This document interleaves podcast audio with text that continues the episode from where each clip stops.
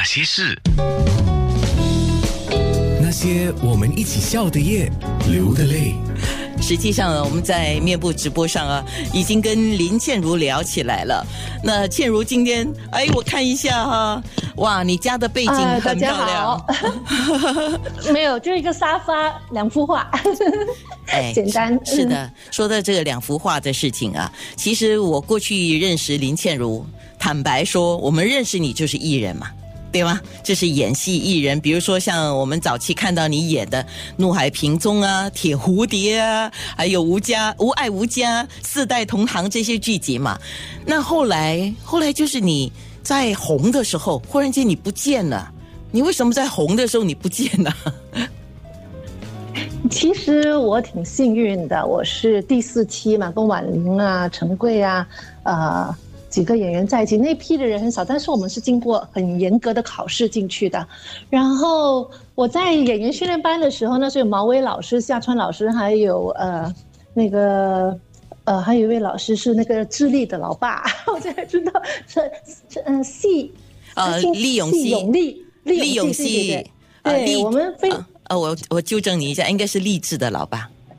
励志的老爸，对，励志的老爸，哎，那时候，嗯，他们还有一个本地的老师，叫什么名字啊？那个他过世了，毛伟老师，嗯，不是本地的那位，哎呀，什么啊？我知道了，发音特别强，我们就被他纠正我们都汉语拼音啊，标准华语啊。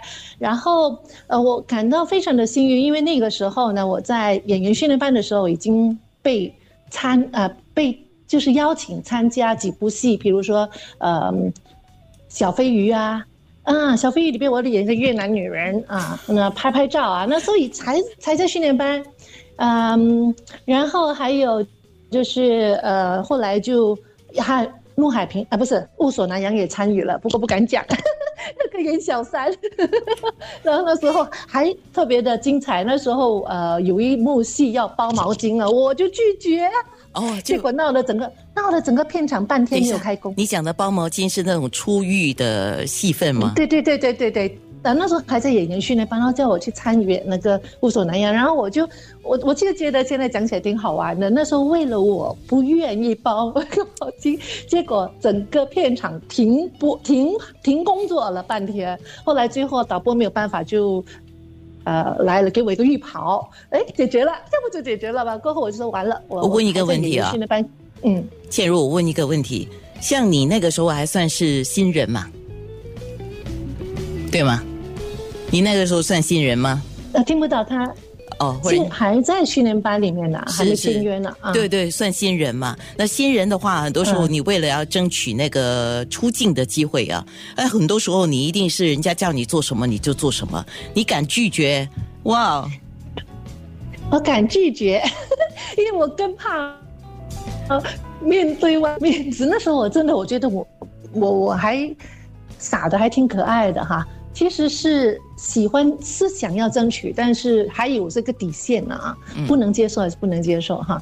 然后后来我说我一定 blacklist，然后没有想到，反正还签约嘞。后来还演了《怒海萍踪》啦，还后面的几部戏，而且还是主角戏。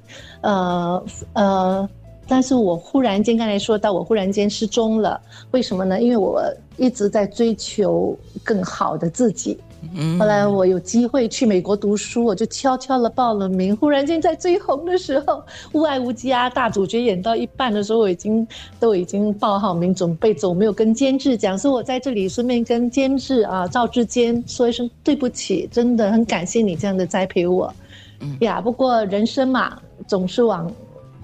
往呃想说提升自己，后来我去了美国回来之后，就还是很喜欢，还是很想念电视台，回来了啊。后来啊，进入了那个新闻组做幕是后，你看呢？